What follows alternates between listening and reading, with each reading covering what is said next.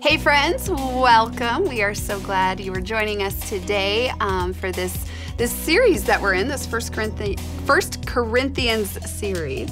Um, but hey, we wanted to let you know we've got a lot of things that are going on here at Christ Community Church, and we would love for you to be involved in those things. So if you go to our website, you can go on to our coming up page, and you will see kind of all the events, groups, ways that you can get connected, um, and just be a part of our family here. Um, so be sure to like and subscribe so that more content comes in your feed as we just go through this new series. So enjoy the message thank you guys for coming. Um, I have a really big heart of gratitude uh, that you all are here. Um, I have been on sabbatical the whole summer, so I've not been here.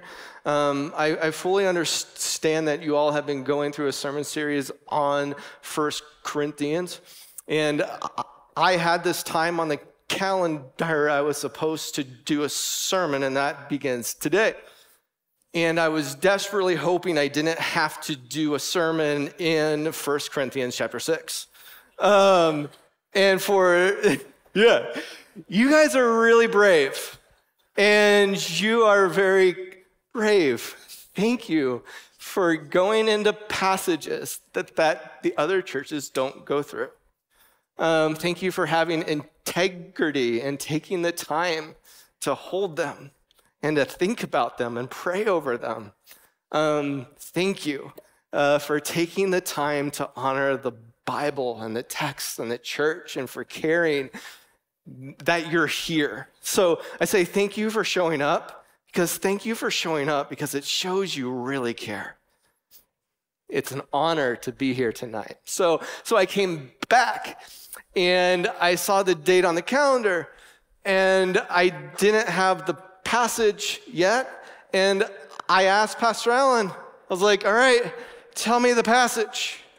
And, and I, was, I was kind of afraid for him to tell because I know the place uh, that First Corinthians is at this point. And it's like, man, as a pastor, it isn't fun. It's just not fun.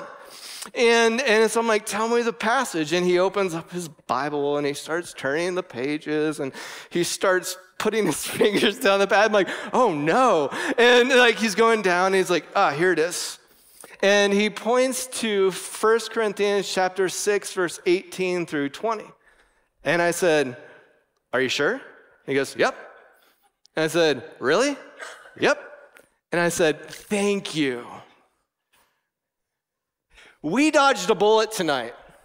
We dodged a bullet and we are going to have fun because today is good. There's a lot of great theology just like hunkered down at this end of 1 Corinthians chapter 6. Who knew? Um, this passage holds some really brilliant theology, and some of it I haven't actually really thought a whole bunch about.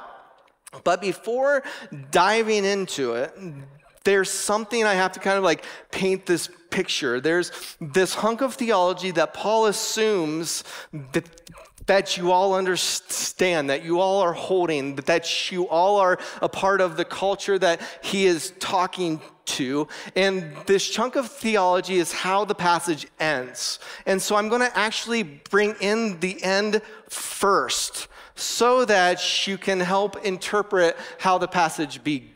Because it's really important that you understand the assumption that Paul has. Okay? So here's how the passage ends. Here we go. Everybody. Do you not know that your bodies are temples of the Holy Spirit who is in you, whom you have received from God? You are not your own. You were bought at a price. Therefore, honor God with your bodies. All right, so that's how the passage ends. Okay, so all of us have heard this, but have you really sat in this before? This idea that your bodies have been bought with a price. It's simple, right? Your bodies have been bought with a price. You have been bought with a price. So I just want us to pause and sit a bit in this concept that your bodies were bought with a price. I, I grew up having this theology, and I think I, I kind of sit in this a lot that, that, that God cares about the heart. He cares about the soul. He cares about the spirit. He died for me so that I can go to heaven. Um, he, he, he asks for the heart. If I invite him into the experience that I'm offering him, I'm, offer, I'm bringing him into my heart.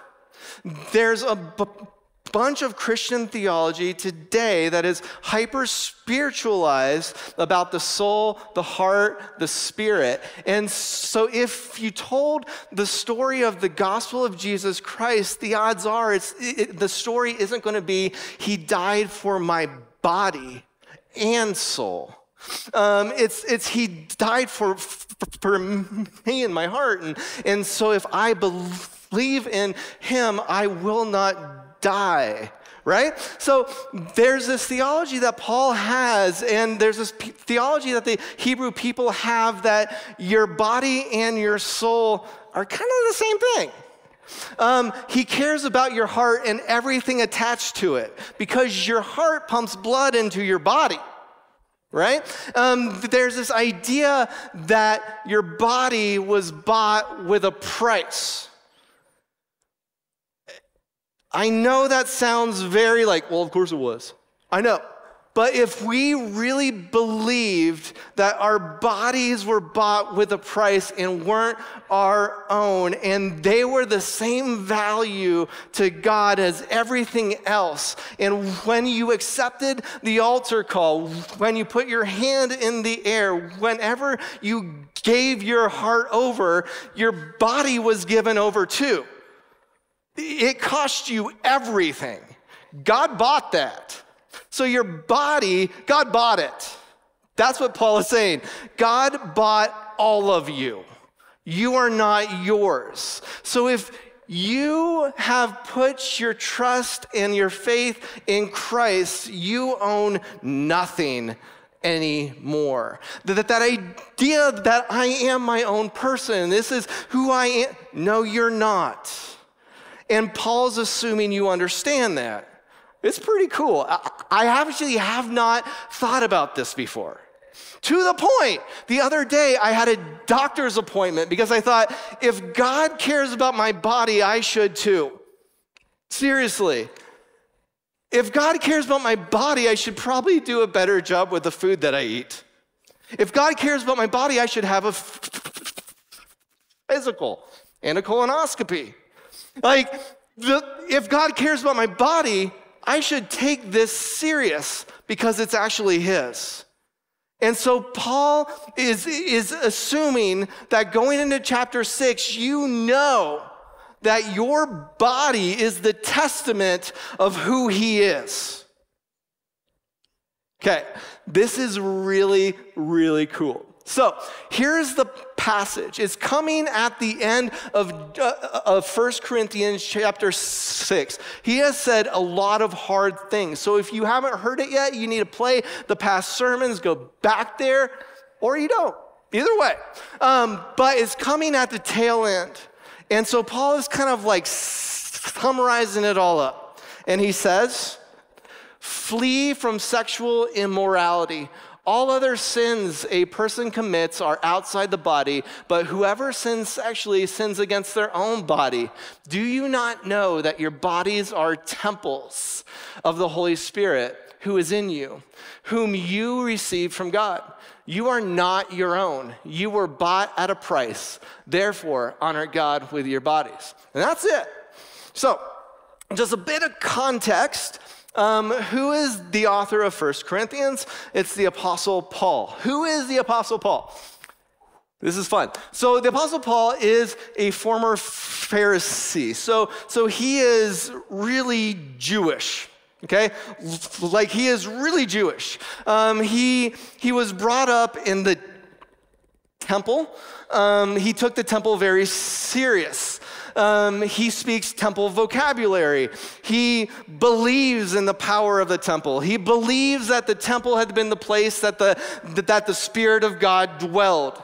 He fought for the temple. He's brilliant. He's really educated. He knows his things. He got converted. He saw Christ come to him and it blinded him. And then he could see for the first time, although he thought he could see before. This is really fun. And so, so Paul is probably the first Pharisee practicing temple Pharisee, uh, sacrifice honoring, uh, celebratory Pentecost. Um, Pharisee guy, everything happens in the temple, who is going to begin to ask, How do I practice all of the things that I did before outside the temple? Right? Because he saw Jesus and he saw everything that he had before as something different. So, anytime Paul talks about the temple, it's really important because you got to understand the temple had been his heart. It was everything concrete and solid to him. It was everything he could point at and be like, this is it. Then all of a sudden he saw Christ and it was like, that temple doesn't exist anymore. Right? So, temple vocabulary is different with Paul. It's really fun. Okay. And he's talking to the church of Corinth. Who is the church of Corinth? I'm just going to like summarize the church of Corinth. I think the church of Corinth is so fun. I think they're brilliant. They are really smart. They can talk about anything and create arguments. Um, they're very educated. Their economy is booming. They are successful and they are fearless. They are a brave people. They are not afraid of anything. And, and so, especially thinking about the group of people who converted from their pagan phase and put their faith in Christ because the church of Corinth hadn't been Hebrew people converting to Christianity. They were pagan people converting to Christianity, right? So all they understand are pagan things and they put their faith in Christ probably because they heard Paul uh, proclaiming the gospel and they accepted it. And, and they, are tr- they are a brave and courageous people group who is not afraid of anything. So, so if you think about who Paul is and then who the church of Corinth is, you got this really fun combo of people if you're trying to plan a church, especially in this idea of being fearless. I am afraid of brown bears. Brown bears are my biggest all time fear. I'm a hunter, I'm an outdoorsman, I'm a sportsman. I really love the outdoors. And I think people enjoy coming up and they'll ask, So are you afraid of brown bears. And they expect, like, no, I'm not afraid of brown bears. I've really figured out how to. I am terrified of brown bears. I don't go anywhere, I don't go in the outdoors where there could possibly be a brown bear. Then I know some of you are probably going to say, but I thought you hunted Alaska. Yep, on an island that didn't have brown bears. Well, I thought you hunted Canada, also on a part of a pen- peninsula that didn't have brown bears. I specifically avoid brown bears at all costs because they are apex predators and they will kill you.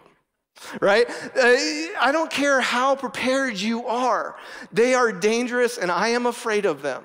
If you go in brown bear territory, they'll say you have to have a sidearm and you have your can of bear spray. You have both at all time. So it's like you I don't know. I don't, because I've never heard of that being successful. I've heard of people being eaten alive by brown bears who had a sidearm and bear spray on them. I have a friend in uh, Alaska. I have a who was taking out his garbage and he was eaten by a brown bear. No. No, brown bears are apex predators, and that means they're really good at what they do. And so I fully understand, like the outdoorsmen, the sportsmen, they're like, so if you ever see a brown bear, you shouldn't, you know, just haul off and run. I'm going to haul off and run if I ever see a brown bear. I don't care. And it's that very heartbeat, I think that that posture that Paul is coming to the, the church of Corinth in when he's talking about the things he's talking about in 1 Corinthians chapter 6. Because he just gets done talking about all this garbage. And then he says, if you see this, flee. Right? It's, it's, it's brilliant. Like he's like, flee. What does that mean? It means run. Right? If, if you experience this, run. Haul your butt out of there. Don't think about it. Like, if I see a brown bear, I don't think I'm like, well, that's a brown bear, you know, and I'm gonna go up and turn it into a pet, and I'm gonna pet it a little bit, and I'm gonna hope I can figure it out. No, I'm terrified of brown bears. There are signs in the forest that say, don't feed the bears. Have you ever seen those signs? Don't feed the bears. The only people who are tempted to feed those bears are from California, and they have no idea what. They, and all of us have seen those videos of people going up, you know, and we're like, what are you doing? Run away. If you think about the heart of Paul, like he just began laying it out, and he's like, guys, if you ever come across this, if you ever get tempted, pack it up and run. Flee from sexual immorality. That's pretty cool, right? It's a pretty cool concept to think about the things that Paul isn't saying here. He isn't saying, hey, so I just got done spilling this out. Here's all these things that is going to destroy you. So if you ever encounter them, if you're ever tempted by them, sit and contemplate them.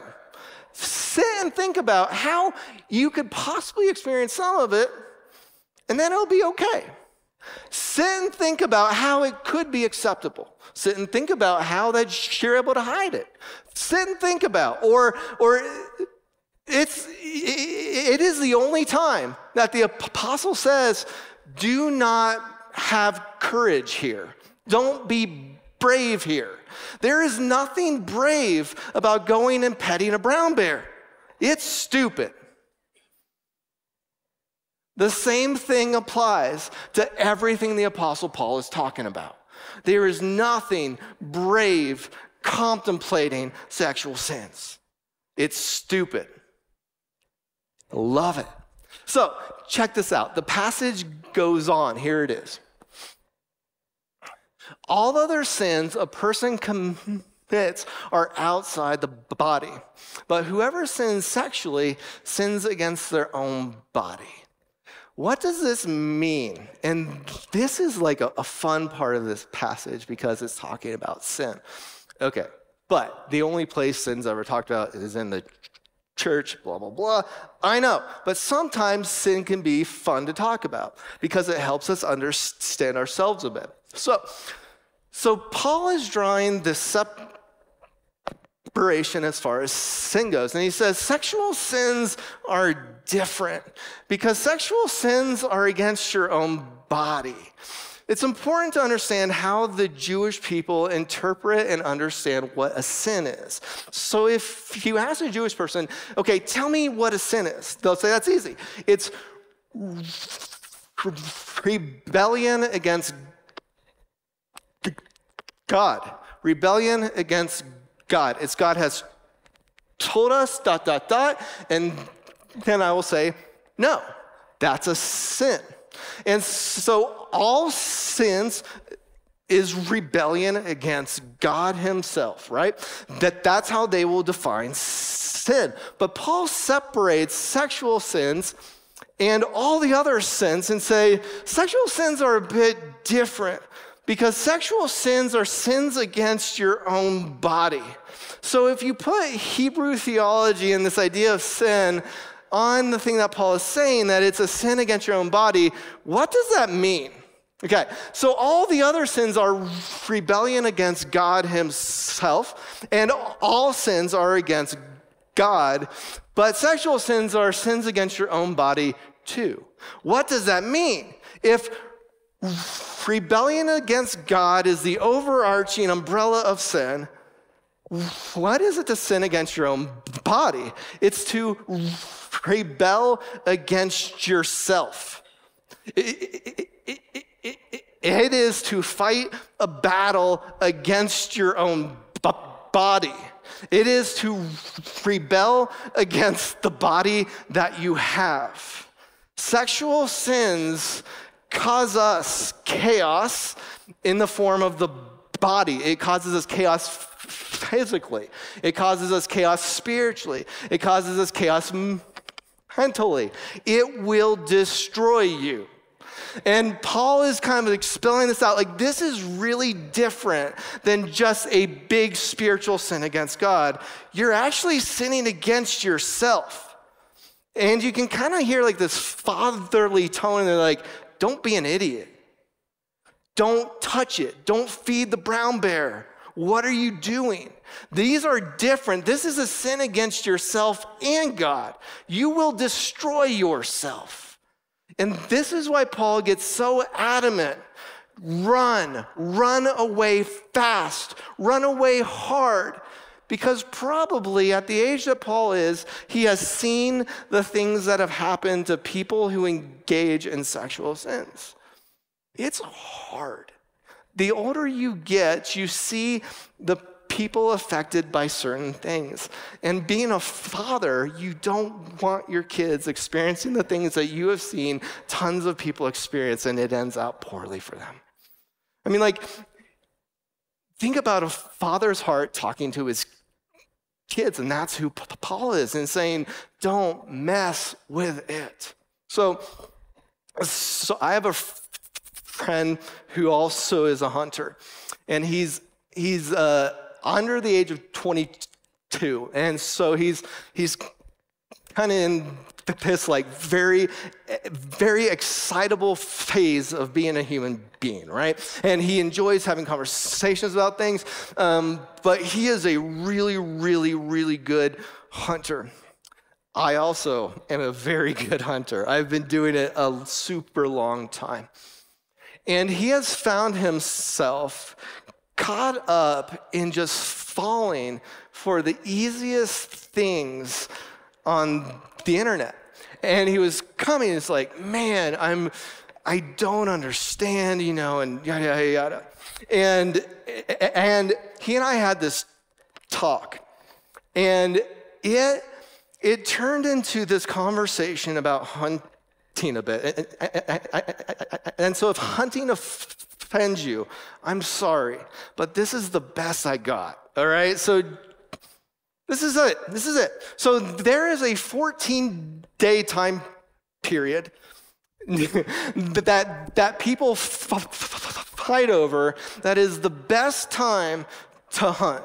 It is the time that the air gets cool, that the phases of the moon are, are, are, a bit different and it's fully blocked out and it's about to snow, but it hasn't yet. It's the time of year that, that, that the, the only time that the does go in heat. There's a 14 day time period that the does are in heat. And when the does are in heat, that's the only time the big bucks come out. People don't see big bucks any other time of the year, but there's this 14 day time period that the big bucks come out, and so do the people who hunt. And so, a good hunter, what a good hunter is going to do is that they are going to pursue these bigger bucks because the bigger bucks are harder to get. They're harder to get because they're so intelligent and so smart, and the only time that they're going to come out is during this 14 day time period. So if I'm going to have the honor of hunting this 14 day time period, the thing I'm doing is I am going to put on camo and hide, right? I'm going to go up in a tree and hide. I have a scent. It's called the vaporizer that I'll put down in the spot that I'm hoping to shoot. And it puts up a scent that is a f- fake scent um, that says, I am a d- doe and heat. And this fake scent is coming up. And then I'm going to call. I have these fake calls. I am a human being trying to be a doe and heat. And during that 14 day time period, I am really good at being a doe and heat. I am a really hot doe. And so I will be calling. I have the vaporizer going and sending up these puffs of vapor. And then I have a, a decoy, a full body decoy that I put out right in the spot that that vapor is shooting out. I've done this a long time and I'm really good at it. And if there is a buck anywhere, it doesn't have a chance. okay, I'm crying because at times it doesn't seem fair. So I'm really good. The thing that's funny is, for every big buck that comes, if a big buck comes, there'll be 10 to 15 tiny bucks that will just, as soon as that vapor comes out, these bucks are dumb. They're just dumb. And they get that scent and they are on it. And I said to the friend I'm talking to, that's what you're doing. You're dumb. You are charging in at the, the cheap scent. And then if I have to actually be a really good hunter, I'm calling, I'm calling, I'm calling. There are times I've seen bucks come in that they can tell that the decoy I have up is totally fake. They see me up in the tree. But the scent and the decoy, they're like trying to backpedal because they know I'm there, but they're coming forward at the same time because their biology says, This is what I need. And as a hunter, it sucks because you're like, Run. Why are you so like, we don't want to be those bugs coming in to the scent and the decoy and the calls. But in those times, I'm a really good apex predator, and I would hate to be on the other side of the arrow that I have because I'm really, really good. I think the truth is, and here's the brass tacks of it being human beings, oftentimes in the church, we are talked about um, as being, being in a battle, a spiritual battle, and we have to fight. And we got to fight for the kingdom. We need to fight for the gospel. We need to fight. We're in a battle. We're in a battle. I think if I understand the Apostle Paul here, this isn't even a fight. You are being hunted. And I would hate to be on the other side of the enemy's arrow as far as sexual sin goes. This isn't a battle. You are being hunted. And this is something that the one who is hunting us has taken down. Anyone who has ever fallen into sexual sin, he's done it right? It's like anyone who has ever fallen, anyone who has ever cheated, anyone who has ever been tempted, anyone, it's him. He did it from the beginning of time, the same one who, who caused Adam and Eve to fall. It wasn't a battle for them. He hunted them, and he was brilliant. There is a brilliant hunter who is coming and pursuing us, and he has the vaporizer, he has the decoys. And he has the camo, and you have no idea. And some of you see it, and it's clear as day, but you're backpedaling at the same time you're going forward. You're hitting the gas and the brakes at the same time. You're a human being. I get it. And so does he. Just how I hunt deer, he hunts you. That's just the brass tacks. And that's why Paul says flee, run, pack up and go. Don't give it the time of day. Don't look at the decoy. It's fake. Don't, I mean, like, eesh. And you can just see the Father's heart saying, This is not for you. This is not for you. And then he turns the corner here, and here's the ending. This is how it all, here it is. Do you not know that your bodies are the temples of the Holy Spirit who is in you, whom you have received from God? You are not your own. You were bought with a price. Keep going. So, therefore, honor God with your bodies. So, so, so Paul says all this like, run away from sexual immorality. You are being hunted. Go, get out of there.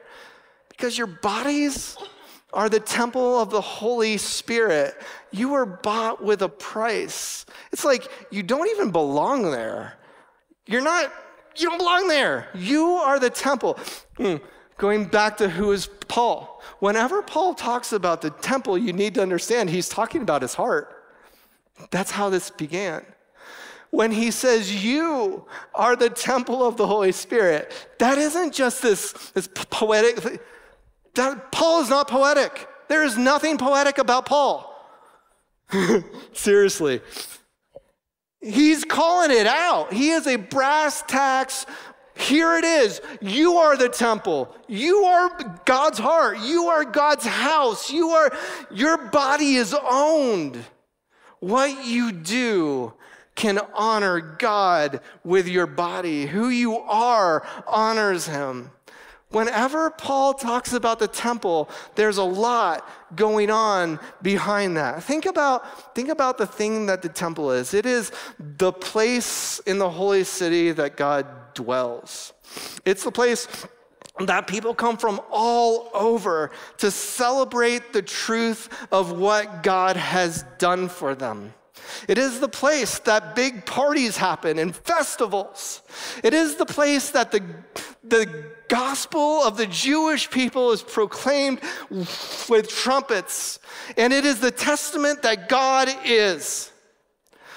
What is the first thing that a conquering country is going to do if they conquer the Hebrew people. The first thing, every time, they sack the temple. The enemy, when they conquer the Hebrew people, the first thing to prove your God is not who you think he is, they sack the temple and they defile the temple. They do bad things in the temple. A bunch of the bad things are brought up in 1 Corinthians chapter 6 in the temple, the holy places of God. Because if that can happen in the holy places of God, it's very obvious that your God is fake. That's what happens to the Hebrew people over and over and over again. But it seems that the Jewish people always conquer their city back they get their temple back. And there are chapters in the Old Testament of how you rededicate and you consecrate the temple to proclaim this is the house of God. Our God is God. And there's sacrifices that happen and horns that blow. And, and it's like the Holy Spirit, like God always buys back his temple. It's like all of the horrific things that the Assyrians, the Persians, the uh, people from Babylon have done in their temple. God says, No, this is my house where I dwell. This is the testament of who I am. So if you believe that you have done things or you are things or you've been engaged in things that have separated you from God in all eternity and you are a disgusting, horrible person. You're not. God always buys back his temple and consecrates his temple, and sacrifices happen, and trumpets blow, and hopes bounds, and peace happens, and love is. And then everyone comes to the holy city. And so when Paul says, Do you not know you are the temple that the Holy Spirit dwells? Therefore, honor God with your bodies. This is not shaming. This it isn't condemning. This is I think you forgot who you are. And I think you forgot who God is.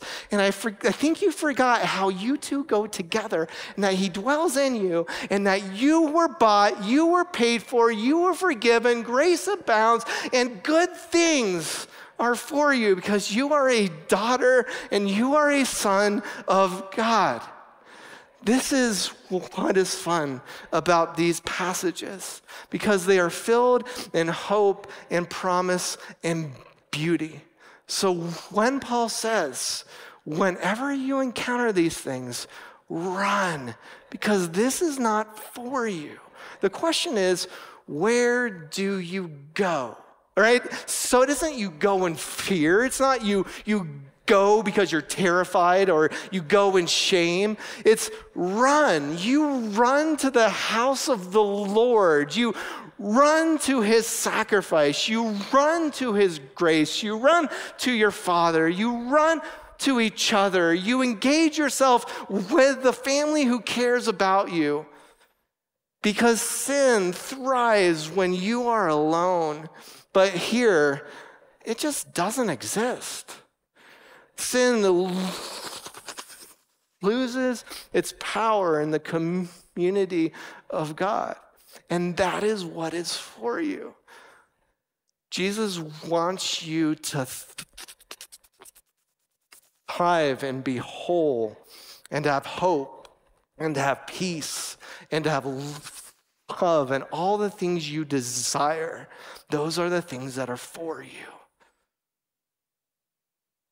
So the question is, is, is how do you approach these things? If you are someone who is engaging in something that it's very obvious you shouldn't. And you're hearing that, run, like run, just run. Like there's the arrow pointed directly at your heart. Run. What do you do? Here's the f- first thing just talk to somebody. Talk to someone who cares. There are a lot of people in this space who would love to talk. Have someone pray for you. Sign up for counseling. Talk to someone. So if you are someone who is, is trying to run, but you are stuck, that there is a brown bear coming after you, but you are like in the spot where you can't go anywhere, and you're like, holy crap, there's a brown bear after me. Sometimes you just have to have someone to help pull you out. Like, you can't get out by yourself. That's why community is really important. So, so, so talk to someone, sign up for counseling. There's a lot of people who are, are dying just to grab you and help pull you out. There are some of us who, who, who are hearing this and saying, How can I be someone who can help say run? I see tons of people caught up in things, and I see people that I care about that, that are going down bad paths.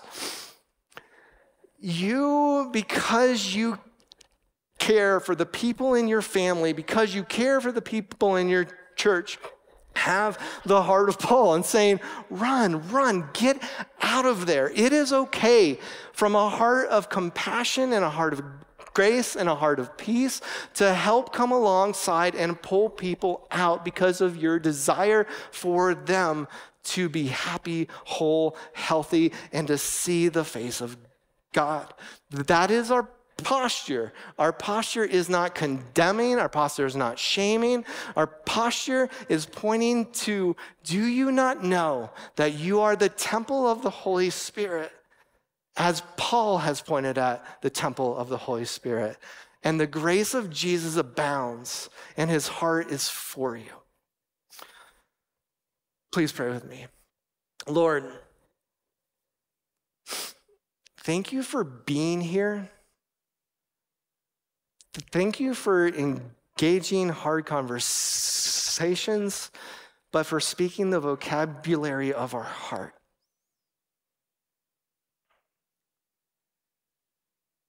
Thank you for always being a God of hope and a God who consecrates things, a God who sacrifices for things. Thank you for being a God who isn't surprised by our sin. Our sin does not surprise you. Thank you for being a God who sees all of us, our past, our present, our future, and you love us.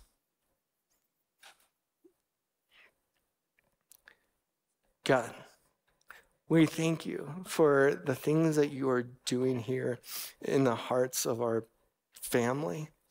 We thank you for, for the places you are bringing us and the things you are speaking to us.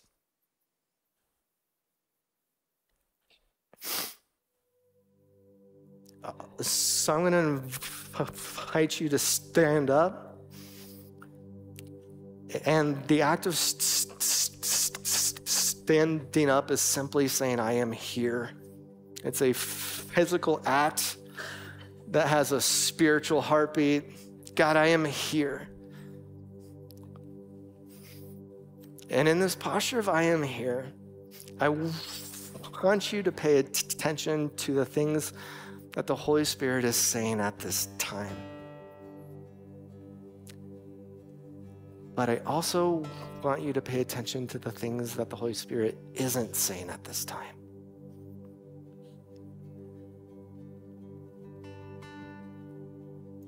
In the past, that you have heard shame, in the past, that you've heard guilt, in the past, where you have been embarrassed, in the past, that you have felt unforgiveness pay attention that that is not the thing that is being spoken or shared.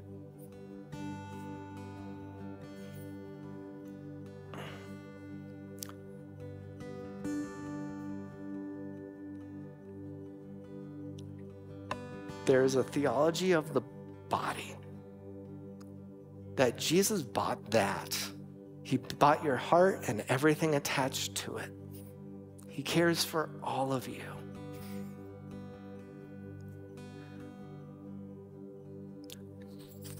Why is he speaking at this time?